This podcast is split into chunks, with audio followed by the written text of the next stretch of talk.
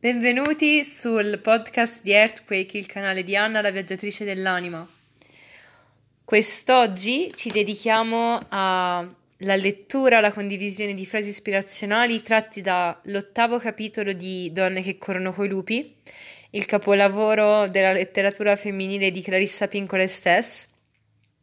Questo capitolo si chiama Autoconservazione individuare trappole, gabbie ed esche avvelenate, la donna fera, e parla appunto di quando siamo già praticamente alla metà del libro, giusto? E parla appunto di questa figura, questo archetipo ancora una volta, della donna fera, una donna che mm, era una volta libera e selvaggia, ovvero collegata ai propri istinti naturali, poi è stata catturata e quindi ha vissuto per un periodo lungo o breve in cattività per poi tornare di nuovo libera. E questo l'ha portata ad essere come anche poi nel libro fa diversi eh, riferimenti e paragoni agli animali negli zoo che anche una volta appunto riportati in natura sentono in un certo senso la nostalgia di quella gabbia dorata che in cui vivevano precedentemente e che li teneva rinchiusi, ma che piano piano si è, a forza di assuefarsi alla violenza, si è tramutata in una casa. E quante volte anche sentiamo, diciamo, abbiamo vissuto in prima persona, abbiamo mh, avuto di fronte agli occhi degli episodi anche della rana bollita, ovvero di questa rana che continua a permanere nell'acqua calda fino a che appunto non arriva a ebollizione e lei muore là dentro. E a volte non riusciamo a darci dei limiti, ad ascoltare il nostro corpo quando ci dà dei limiti, appunto, dei segnali di stanchezza. Uh, in cui ci dice basta, questa vita non fa più per te, ma non, non, non siamo ancora capaci, non siamo stati capaci di ascoltarli. E in questo capitolo quindi troverete le, su, tutti i suggerimenti, le istruzioni se siete delle donne fere, ovvero delle donne che hanno, sono passate attraverso di un, di un percorso di um, consapevolezza personale, di crescita personale e vogliono adesso appunto tornare alla propria natura, alla propria vera essenza che, hanno che avevano momentaneamente perso. Però c'è da dire appunto che quando si torna in natura, come gli animali che sono, sono rimasti in cattività per un lungo tempo, siamo ingenue, non abbiamo più delle istruzioni ehm, chiare date dagli istinti su ciò che sono i predatori naturali, quelli che sono i pericoli e quindi Clarissa Pincola stessa in questo capitolo ci dà un aiuto per poter camminare di nuovo verso la foresta ed inoltrarci nel bosco senza farci mangiare o, o farci fare del male nuovamente. Quindi iniziamo. Quando la vita anima personale è ridotta in cenere, la donna perde il tesoro vitale e comincia a diventare arida come la morte. Nel suo inconscio il desiderio delle scarpette rosse, di una gioia selvaggia, non soltanto continua, ma si ingrossa e straripa e alla fine la trascina via. Essere nello stato di ambre dell'alma significa provare una fame implacabile per qualunque cosa faccia sentire un nuovo vivere la donna catturata afferrerà qualunque cosa appaia simile al tesoro originale. Sebbene sia una situazione terribile, Dio selvaggio farà di tutto per salvarci. Riusciamo a comprendere meglio la donna che si tuffa negli eccessi.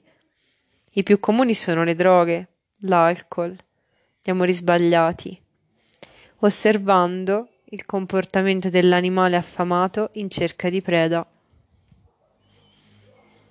Come l'anima affamata, il lupo viene ritratto come una creatura cattiva, ingorda, a caccia di innocenti e incustoditi, che uccide per il gusto di uccidere senza misura.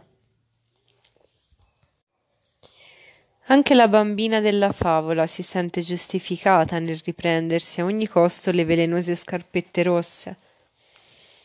C'è qualcosa nella fame che provoca un obnubilamento del giudizio.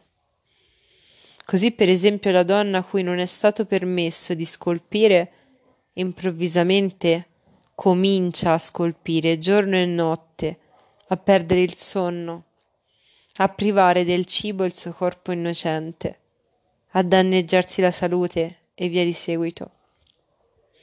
Se non riesce più a restare sveglia, ricorre alle droghe, perché chissà quanto ancora durerà la sua libertà, perché, dopo la grande fame, temi di essere un giorno o l'altro di nuovo catturata. Dallo studio di varie specie di animali in cattività si è evinto che, per quanto lo zoo sia stato pensato e organizzato con amore, per quanti custodi li amino, spesso diventano incapaci di procreare, è deviato il desiderio di cibo e di riposo. Il comportamento vitale si trasforma in uno stato letargico, in tetraggine o in aggressività. Gli zoologi chiamano depressione animale questo comportamento degli animali in cattività. La creatura chiusa in gabbia perde i suoi cicli naturali e alla perdita segue il vuoto. Non il vuoto sacro del concetto buddista, ma il vuoto dell'essere rinchiusi in una scatola sigillata senza aperture. Quando una donna entra nella dimora della vecchia signora arida, sperimenta mancanza di decisione, miasma, noia, depressioni, improvvisi stati d'ansia, simili ai sintomi che mostrano gli animali catturati. Un addomesticamento eccessivo ottunde i forti impulsi a giocare, accorrelarsi, lottare, errare e via dicendo. Quando la donna accetta di diventare troppo ben educata, gli istinti relativi a questi impulsi cadono nell'inconscio più oscuro, al di là della sua portata automatica. Quando metto in parallelo l'eccessivo addomesticamento e la cattura, non mi riferisco alla socializzazione, al processo con il quale si insegna ai bambini a comportarsi in modi più o meno civili. Lo sviluppo sociale e critico è importante, indispensabile, perché una donna si faccia strada nel mondo. Ma l'eccesso di addomesticamento è come un divieto di danzare imposto all'essenza vitale. Se è sano, Leo selvaggio non è docile né vacuo, ma vigile e pronto a reagire a qualsiasi movimento o momento. Non è rinchiuso in un modello assoluto e ripetitivo buono per qualunque circostanza. Sceglie in modo creativo, mentre la donna dall'istinto ferito non ha scelta, resta immobile. L'immobilismo si esplica in molti modi. Di solito la donna dall'istinto ferito si perde perché trova difficile chiedere aiuto e riconoscere i suoi bisogni. I suoi istinti naturali della lotta o alla fuga sono drasticamente rallentati o addirittura estinti. Il riconoscimento delle sensazioni di sazietà, disgusto, sospetto, prudenza e la pulsione ad amare pienamente e liberamente sono inibiti o esagerati.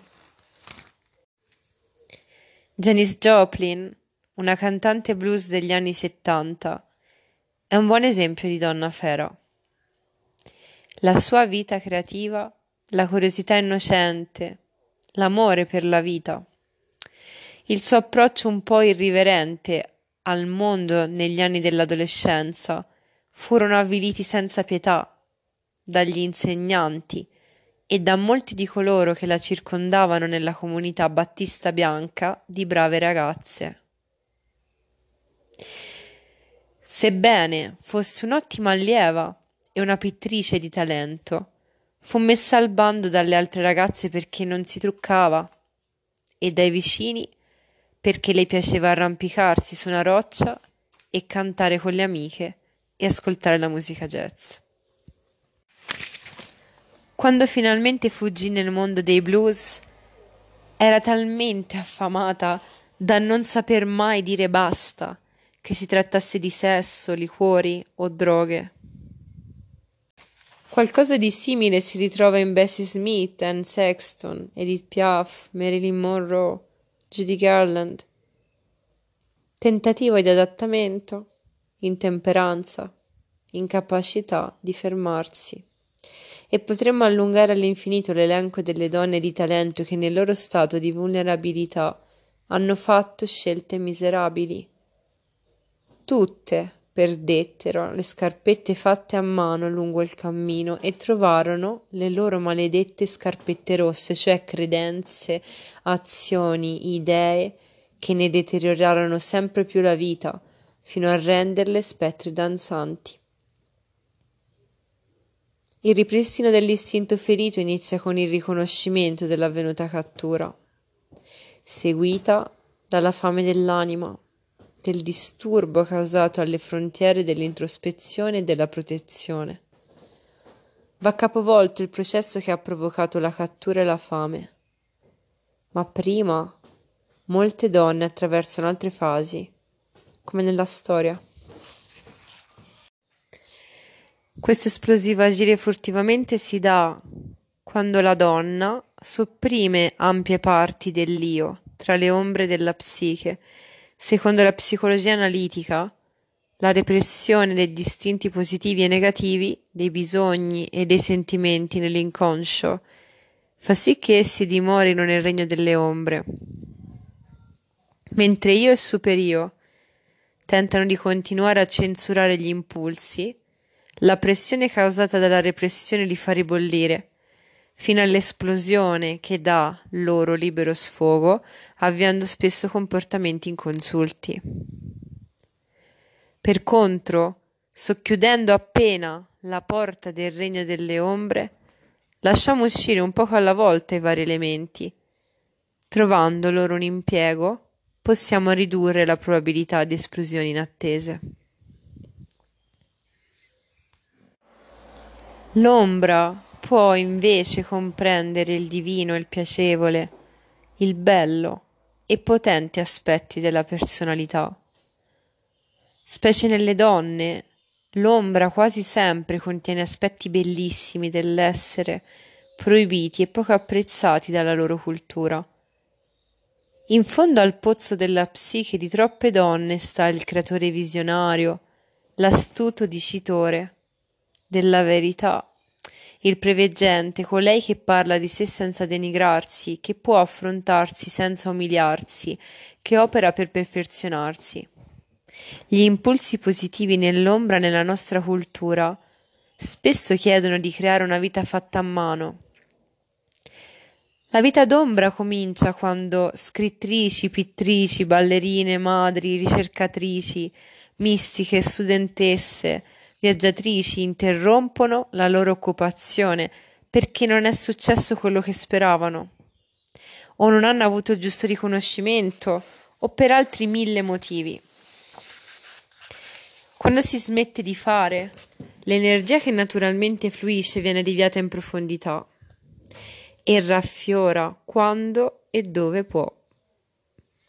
Pensando di non potersi mostrare stufa di tutto quello che l'infastidisce, la donna comincia a condurre una strana doppia vita.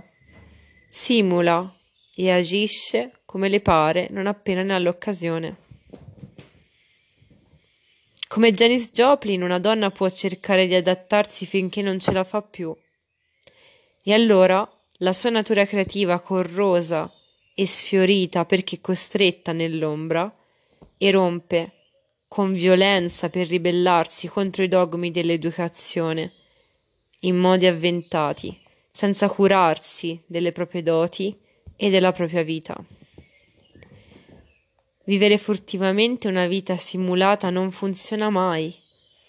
Meglio vivere il più possibile al meglio e lasciar perdere le simulazioni. Resistere per quel che ha davvero senso ed è salutare. A differenza della bambina della favola, che consente alla cultura circostante di spingerla verso una ancora più grave aridità, talvolta l'unica alternativa all'umiliazione di fronte a una collettività inaridita è un atto di coraggio. Ciò significa seguire il cuore. Ogni giorno milioni di donne compiono atti di coraggio. Non sono i singoli atti a rimodellare una collettività arida, ma la loro continuità. Come mi disse una volta una giovane monaca buddista, le gocce d'acqua bucano la pietra.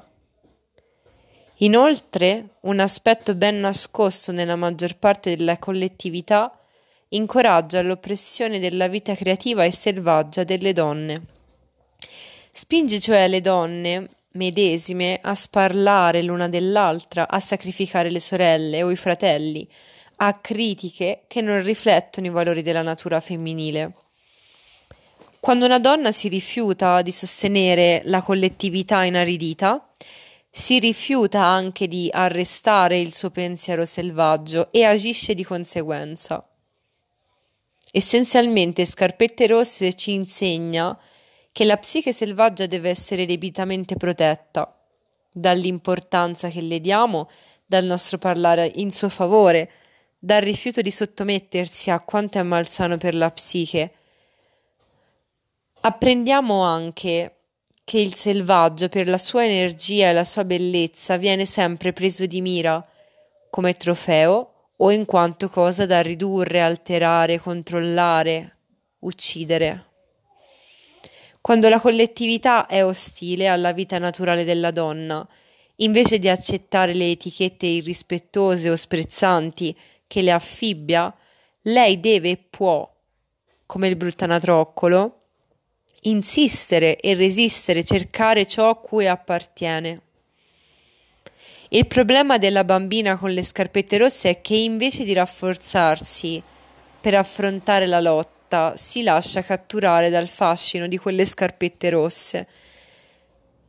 L'importante è che la ribellione assuma una forma efficace il fascino delle scarpette rosse qui soggiace, la allontana da una ribellione significativa, capace di promuovere il cambiamento, inviare un messaggio, provocare un risveglio.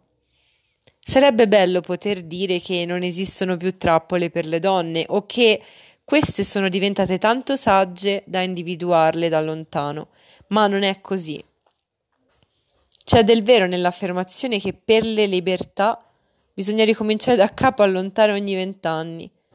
A volte pare che per esse si debba lottare ogni cinque minuti. Sto nel cerchio, nella città morta, e infilo le scarpette rosse. Non sono mie, sono di mia madre. Erano di sua madre passate come un bene di famiglia, ma nascoste come lettere vergognose. La casa e la strada a cui appartengono sono nascoste e tutte le donne sono anch'esse nascoste. La bambina del racconto non protesta a gran voce cerca di nascondere la sua fame e di fingere che nulla bruci in lei. Le donne moderne soffrono dello stesso disordine, la normalizzazione dell'abnorme. Questo disordine imperversante nelle culture fa sì che lo spirito affondi nella noia, nella compiacenza e alla fine come la vecchia signora nella cecità. Un importante studio ci fa comprendere la perdita dell'istinto autoprotettivo delle donne. All'inizio degli anni Sessanta alcuni scienziati condussero degli esperimenti su animali per scoprire qualcosa sull'istinto di fuga degli esseri umani. In un esperimento collegarono metà pavimento di una grande gabbia in modo che il cane, in essa rinchiuso, ricevesse una scossa ogni volta che poggiava una zampa sulla parte destra della gabbia. Ben presto il cane imparò a restare sulla sinistra. Poi fu collegato la parte sinistra della gabbia e sulla destra non si prendevano scosse. Rapidamente il cane si riorientò e imparò a restare a destra. Poi tutto il pavimento della gabbia venne collegato, sicché ovunque si mettesse il cane, prima o poi riceveva una scossa. A tutta prima confuso, il cane fu poi in preda al panico. Alla fine rinunciò, se ne restò sdraiato a ricevere le scosse quando arrivavano. Ma l'esperimento non era ancora finito. Venne aperta la porta della gabbia gli scienziati si aspettavano che il cane si slanciasse fuori, ma non fu così. Pur potendo tranquillamente uscire, il cane restava lì a prendere qualche scossa. Gli scienziati ne dedussero che quando una creatura viene esposta alla violenza cerca di adattarsi, sicché quando la violenza cessa o alla creatura è restituita la libertà, il sano istinto di fuggire è fortemente ridotto e la creatura resta dov'è. Questa normalizzazione della violenza e quel che gli scienziati chiamarono poi impotenza appresa inducono le donne non soltanto a restare con il marito ubriacone, con datori di lavoro che ne, le insultano, in gruppi che le sfruttano e le tormentano, ma anche a sentirsi incapaci di imporre le cose in cui credono con tutto il cuore, la loro arte, il loro amore, il loro stile di vita, il loro pensiero politico. L'esistenza di molte donne creative ha seguito questo modello. Nell'adolescenza Janis Joplin tentò di adattarsi ai costumi della sua piccola città, poi si ribellò un poco e andò sulle colline a cantare accompagnandosi a dei cosiddetti aristoidi. Dopo i genitori furono convocati a scuola per via dei suoi comportamenti e allora iniziò una doppia vita, assumendo un comportamento apparentemente normale ma scappando per andare ad ascoltare il jazz. Andò al college, si ammalò per abuso di sostanze varie, fu corretta, e riprovò a comportarsi normalmente. Poi ricominciò a bere, riunì una piccola banda, si buttò nelle droghe, si rimise le scarpette rosse e prese a danzare fino a morire per overdose a 27 anni. Non furono la musica, il canto o la creatività a uccidere Janis Joplin ma la mancanza dell'istinto necessario per riconoscere le trappole, per saper dire basta, per comprendere che gli eccessi provocano il crollo della psiche e la persona diventa un confuso ammasso invece che una forza possente. Le sarebbe bastato ascoltare la voce selvaggia che vive dentro tutti noi e invita a fermarsi, a meditare, a riprendere speranza. Perdere i nostri istinti talvolta è un processo sostenuto persino da altre donne che sopportano la perdita dell'istinto come un modo per riuscire a conquistare l'appartenenza a una cultura che non offre un habitat alla donna naturale. La tossicodipendenza inizia quando una donna perde la sua vita fatta a mano e ricca di senso per fissarsi nel recupero di qualcosa che le assomigli in qualsiasi modo. Nel racconto la bambina ha perduto il suo potere di discriminazione, la capacità di sentire la vera natura di una cosa. Poiché ha perduto l'originale verità, vuole un surrogato mortale di vitalità. In psicologia analitica diremmo che ha ceduto il suo io. Janis Joplin cominciò ad esprimere i desideri selvaggi anche di altri, cominciò a essere una sorta di presenza archetipa che altre temevano di assumere in prima persona. Si rallegrarono del suo atteggiamento ribelle come se potesse liberarle diventando selvaggia per loro. Janice fece un ulteriore tentativo per conformarsi prima di una lunga caduta, unendosi alla schiera di donne potenti ma ferite che si ritrovavano a essere sciamane per le masse. Anche loro esauste caddero dal cielo. Francis Farmer, Billie Holiday, Anne Sexton, Sylvia Plath, Judy Garland, Bessie Smith, Edith Piaf e Frida Kahlo. Purtroppo, la vita di alcuni dei nostri modelli preferiti di donne selvagge e artiste è finita prematuramente e tragicamente. Se la nostra natura selvaggia è stata ferita, ci rifiutiamo di restare inermi ad aspettare la morte. Ci rifiutiamo di normalizzare la ferita. Convochiamo i nostri istinti e facciamo quel che dobbiamo fare. La nostra donna selvaggia è per natura intensa e ricca di talenti, ma essendo rimasta separata dai suoi istinti è anche ingenua, abituata alla violenza, pronta ad adattarsi all'esilio. Amanti, droghe, alcol, denaro, fama e potere non possono riparare il danno, mentre può farlo un graduale ritorno alla vita istintuale. Per questo la donna ha un bisogno di una madre selvaggia sufficientemente buona. Indovinate chi è in attesa di essere questa madre? La donna selvaggia si sta chiedendo che cosa aspettate a stare realmente con lei, non qualche volta soltanto, ma costantemente. Il vero miracolo dell'individuazione e della rivendicazione della donna selvaggia è che tutte noi iniziamo il processo prima di essere pronte, prima di essere sufficientemente forti, prima di saperne abbastanza. Iniziamo un dialogo con pensieri e sensazioni che tintinnano e tuonano dentro di noi.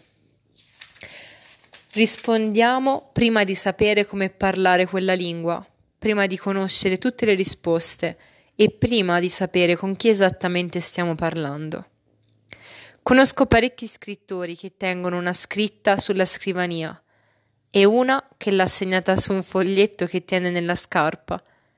È tratta da una poesia di Charles Simic ed è l'istruzione fondamentale per tutte noi. Colui che non sa urlare non troverà la sua muta. Se rivolete la donna selvaggia, rifiutatevi di farvi catturare. L'episodio di oggi si conclude qua con uh, l'ottavo capitolo di Donne che corrono coi lupi, autoconservazione, individuare trappole, gabbie ed scavvelenate. Se questo podcast vi è piaciuto, vi chiedo di condividerlo sui social con l'hashtag Earthquake Travel Inside, così che sempre più persone possano avere accesso a questi importantissimi eh, consigli e informazioni. Se volete potete anche seguire il mio lavoro che continua sui social media come YouTube, sul canale di Earthquake Travel Inside, su Facebook sotto il nome di Earthquake e vi invito a seguirmi per il prossimo podcast con il capitolo 9 intitolato A casa, il ritorno a sé. Se volete appoggiare questo, questo progetto, sostenerlo, Trovate qua sotto nella descrizione il link dove potete acquistare questo meraviglioso testo Donne che corrono coi lupi. Vi ringrazio molto, ci vediamo con il prossimo podcast molto presto. Un bacio da Anna.